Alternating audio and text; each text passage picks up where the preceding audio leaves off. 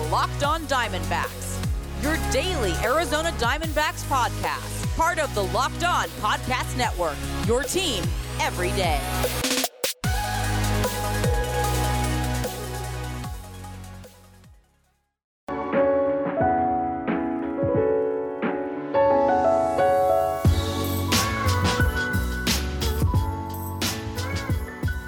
Welcome back to the Locked On Diamondbacks podcast, as part of the Locked On Podcast Network. Your team every day listening to who? The always charismatic host of this podcast, Miller Thomas. I'm a multimedia journalist and I'm a graphic designer, so please go check out my website, MillerThomas24.myportfolio.com. On there you can see all my latest work from my packages to my articles to my photos and my graphic design. If you want to follow more content by me, just follow me on Twitter at CreatorThomas24 from my personal account, or just look up Locked on Diamondbacks on both Twitter and Instagram for the podcast handle. Now, on today's pod, we were discussing this article written by CBS Sports detailing the top trade targets this free agency, this offseason, and two of the trade targets are Arizona Diamondbacks. So we'll break down where those two fall on this guy's trade target list and why those two players of the Arizona Diamondbacks should not be traded to why we're shutting down any rumors of those two players being traded. So we'll talk about who those two players are and where they fall on the trade target list. And then to wrap up the pod, Bleacher Report came out with an article detailing the worst trade since the year 2000. The D backs have a couple moves on that list the Max Scherzer trade and the 2004 offseason as a whole. So we're going to look back at those two trades and apply them to why the two players on this trade target list by CBS Sports shouldn't be moved. So all these segments today that we're doing are all kind of intertwined and they're all kind of building off of each other. So if my omnious speaking is confusing you a little bit, it's going to be crystallized as we get into the pod and break down these players and trades further. So let's jump right into the pod and let's not waste any further time. But before we do that, let me first thank my listeners. Thank you for making Locked On Diamondbacks your first listen every day. I cannot do this podcast without you listening, sharing, subscribing, reviewing. So thank you for doing all that jazz so I can do this podcast for you. But now let's jump right into the podcast, breaking down the trade targets from the AZD backs.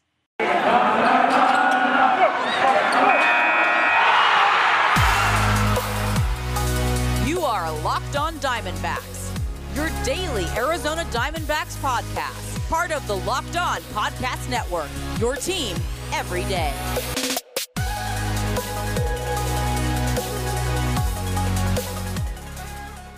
Now let's jump into that CBS Sports article, the top 20 offseason trade candidates by Mac by Mike Axisa. I hope I'm pronouncing his name right. And this is an article, 20 trade targets. D-backs have two players on this list. They got Carson Kelly at number 15, and they got Ketel Marte on this list at number one. Just more media trying to create trades for the D backs. I always have to tell lockdown hosts when they hop on this pod, we are not trading Ketel Marte. And now it seems like I have to add Carson Kelly into that mix as well. Mike Axisa, basically his reasoning for Carson Kelly being considered a trade candidate is mostly because of Dalton Varsho. I feel like Carson Kelly, he acknowledges, is one of the better hitting catchers in baseball. Uh, if you take away his short 2020 season, of course, he has been a pretty good catcher two of his last three years in Arizona. He is pretty affordable under team control as well. And with Dalton Varsho's second half breakout season, he believes it makes Carson Kelly a little bit more expendable. The catcher position this offseason, especially in free agency, is kind of thin. So Carson Kelly could be a guy that could be moved according to him because the D backs, a terrible team like they are, why not trade a guy like Carson Kelly and try to get some prospects back? But I don't think it's a very good move for the D backs. The D backs should not be giving away young talent. Kelly can still be an everyday catcher while Varsho plays the outfield and platoons as catcher. It's not like if Carson Kelly's on his team, then there can be no Dalton Varsho for the foreseeable future, or if the D backs want to play Dalton Varsho, that means he has to play catcher and you have to get rid of Carson Kelly. No, both Carson Kelly and Dalton Varsho can thrive together. Carson Kelly can play catcher while Dalton while Dalton Varsho, the athletic freak he is, can go out there and play outfield. So I believe those two can still play together not to mention, the universal DH might come back to the NL, which can help with some redundancy issues. Maybe Carson Kelly plays a little DH every now and then with Varsho at catcher. Maybe Varsho DH and then Carson Kelly at catcher. So you can do a whole bunch of different things there. I think it's just too early to break those two up. They're both on the up and up. Both of them are under team control. Both of them are young and cheap assets. Varsho also would have to prove to be an incapable player at defense in the outfield for me to move him. I would have to feel like Dalton Varsho can't play outfield defensively for the long term for me to really consider moving off of Carson Kelly because what I saw from Dalton Varsho in 2021, it really makes me believe that that guy could potentially be a gold glove outfielder. Like the way he moves, his athleticism, his instinct, Dalton Varsho looked just fine playing outfield defensively. And also, for me to move a Carson Kelly, I would have to feel like or or maybe like the reverse side, maybe I would have to feel like Carson Kelly is a liability defensively for me to move him. And I don't feel like he's a liability defensively either. I feel like he actually had a pretty good 2021 season behind the plate. He's not the best defensive catcher in baseball, but he's definitely no slouch. So Right now, Varsho looks pretty solid as a defensive outfielder. Carson Kelly looks pretty solid as a defensive catcher. And right now, there's no questions or concerns for me from a defensive standpoint with the, the, with the positions they're playing now for me to think that I have to break those two up. If Dalton Varsho was the liability in the outfield and was just uh, more of a Pavin Smith type player in the outfield, then I was like, then I would be like, yeah, more willing to the idea of moving Carson Kelly if I want to go the Dalton Varsho way.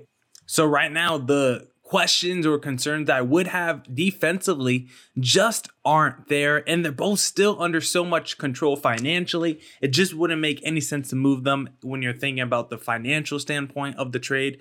And maybe there's still hope that Carson Kelly could learn a little first base. I'm guessing that might be some wish casting on my end, but First base does not seem like a deep position for the D backs right now. Of course, you got a Christian Walker there, but he seems more like a trade asset. I really like a Seth Beer. I think he could be a stud offensively at first base, but everyone considers him a defensive liability.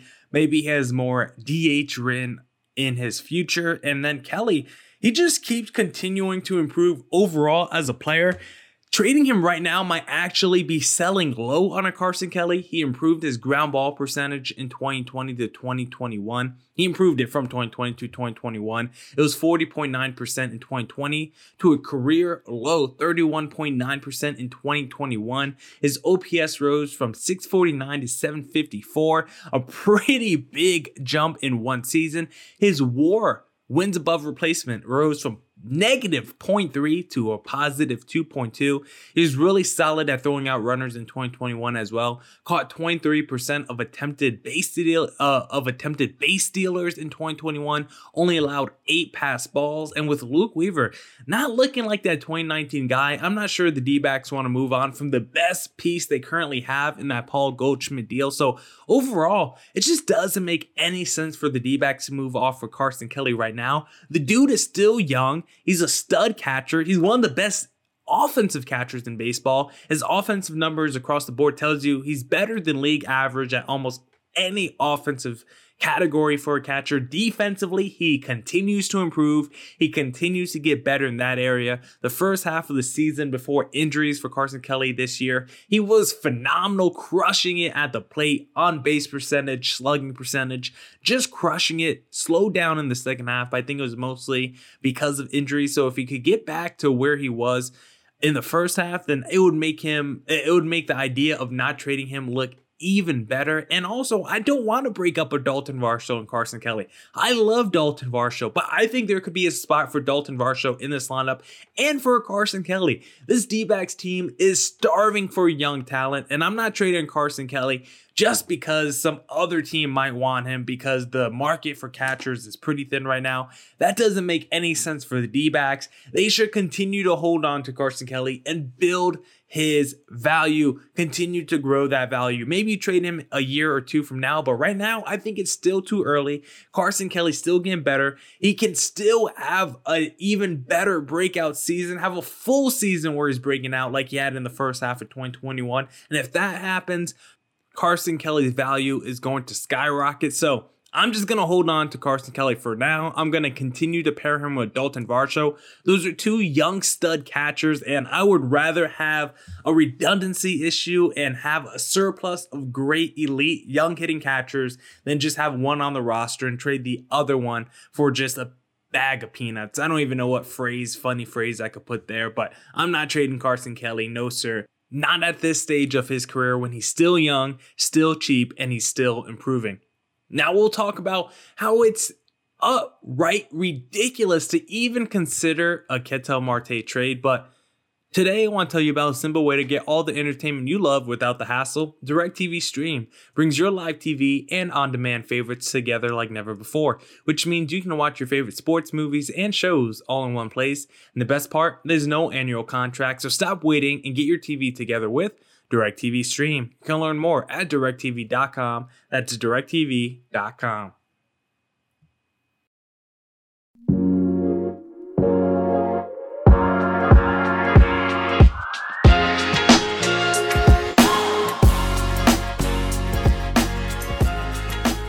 all right, all right. Let's get back into the pod and let's discuss another player on the CBS Sports Top 20 offseason trade candidates. And this guy falls number one on his list.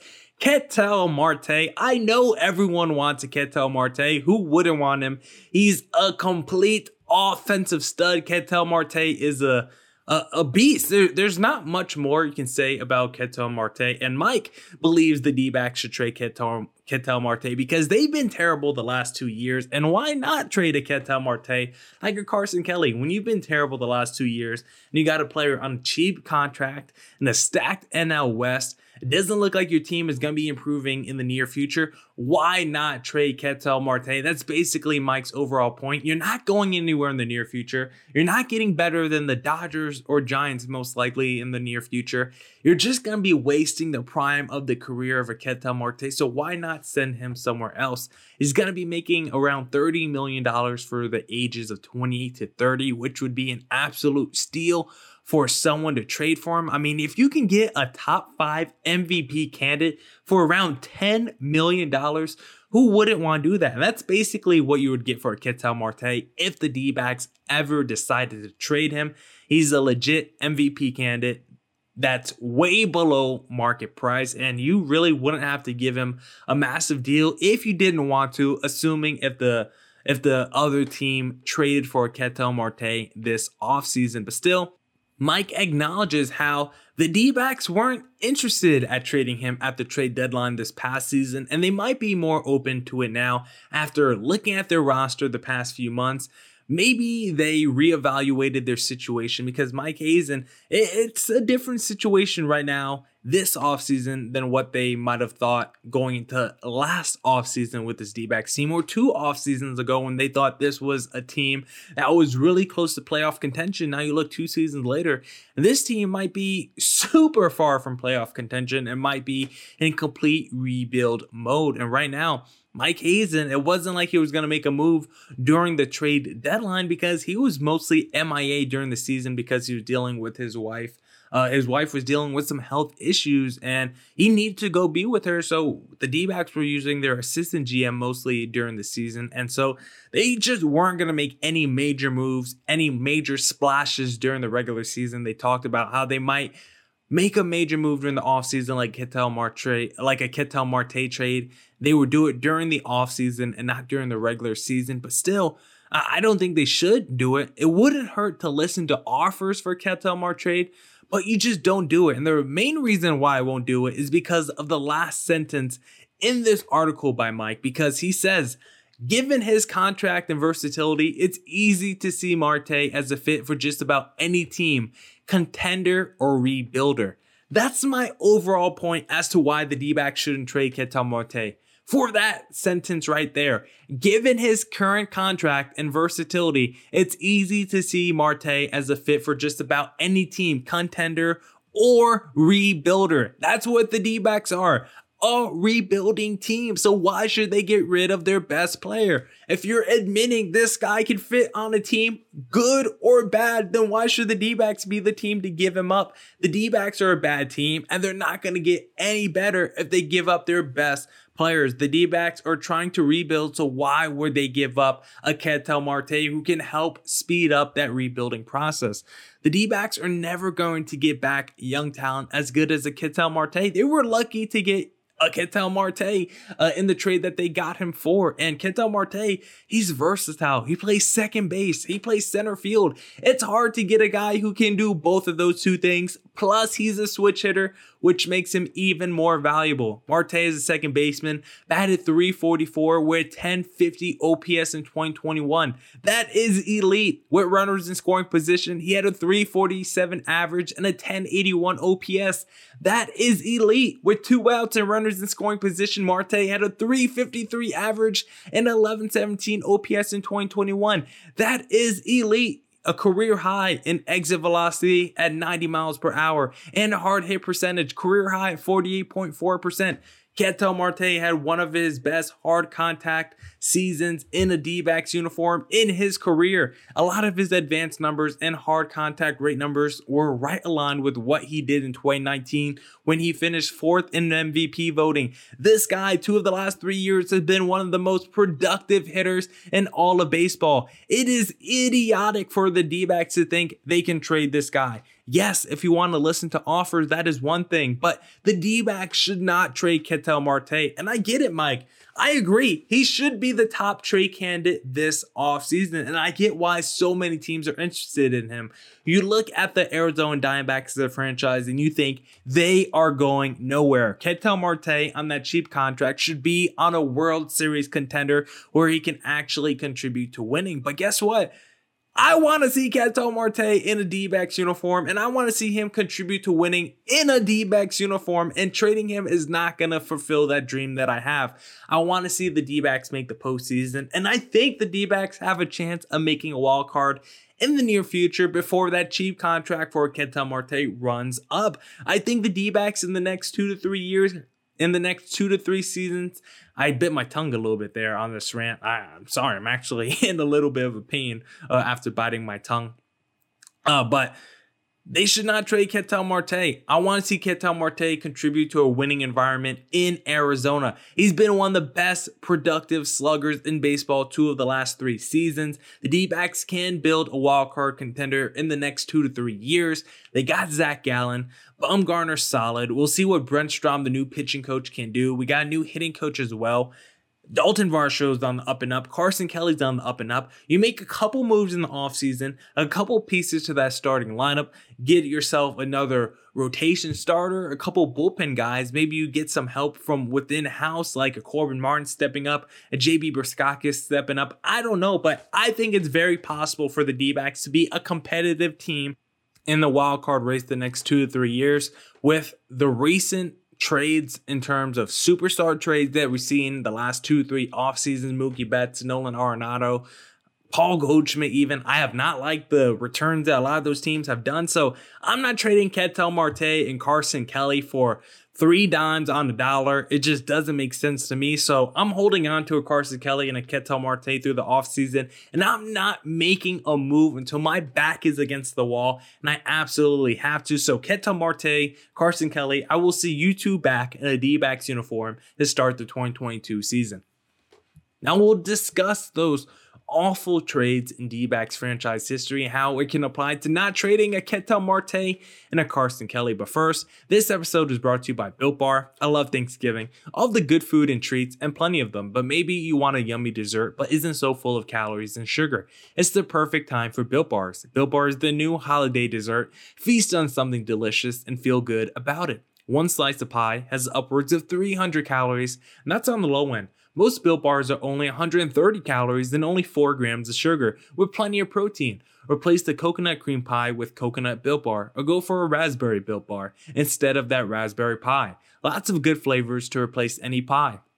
Low calorie, low carb, low fat, high protein, covered in 100% real chocolate. Built is a great option for when you're hungry. If Thanksgiving isn't coming soon enough, go for a Built Bar or two. Share some at your family gatherings. It'll make things less awkward. Maybe Aunt Betty hasn't tried a Built Bar yet. New surprises all month, limited time flavors arriving at Built.com regularly, so check this site often. There's nothing like a Built Bar Black Friday. Mark your calendar. Black Friday will be a huge event with all sorts of surprises. Go to built.com, use promo code LOCK15 for 15% off your order. Promo code LOCK15 for 15% off at built.com.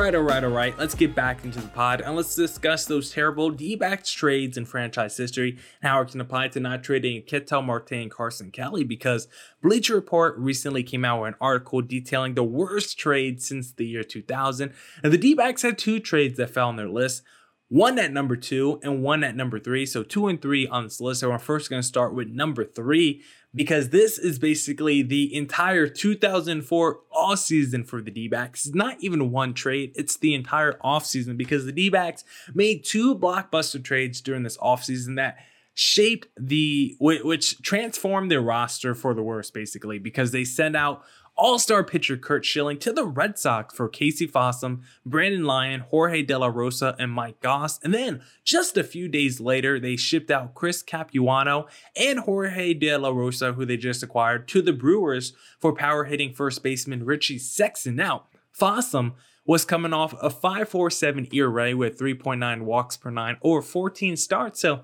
not really that good. Lyon was coming off a 4.12 ERA as a back end reliever after struggling as a starter his first couple years.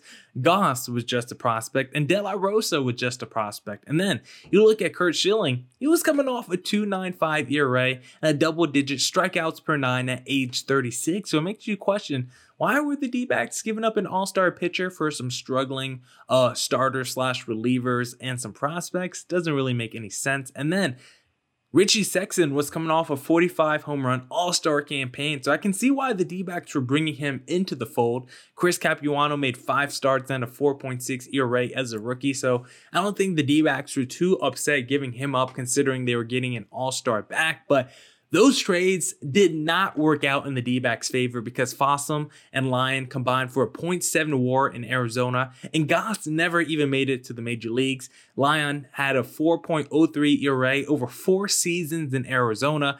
Fossum had a 6.65 ERA in just one season as a starter in a D backs uniform. Sexson was phenomenal in the month of April, but unfortunately, injuries limited him limited him to just 104 plate appearances in 2004, and then he elected to go to free agency and he ended up with the Seattle Mariners in the next offseason. So the D-backs gave up a Capuano and a Jorge De La Rosa and gave and got back basically nothing in return because they only got one year of production out of Sexson, where he was mostly hurt the whole time. And to add insult to injury, Sexson actually went on to be pretty good for the Mariners over the next two seasons in Seattle 30 plus home runs each of the next two seasons and OPS around 860 during that time as well. So he looked pretty good. And then Curt Schilling, of course, went on to win two World Series in Boston. He had the iconic Bloody Sock performance in 2004, All Star was a Cy Young Award runner up during that time as well, his first year in Boston. So he absolutely dominated after being traded.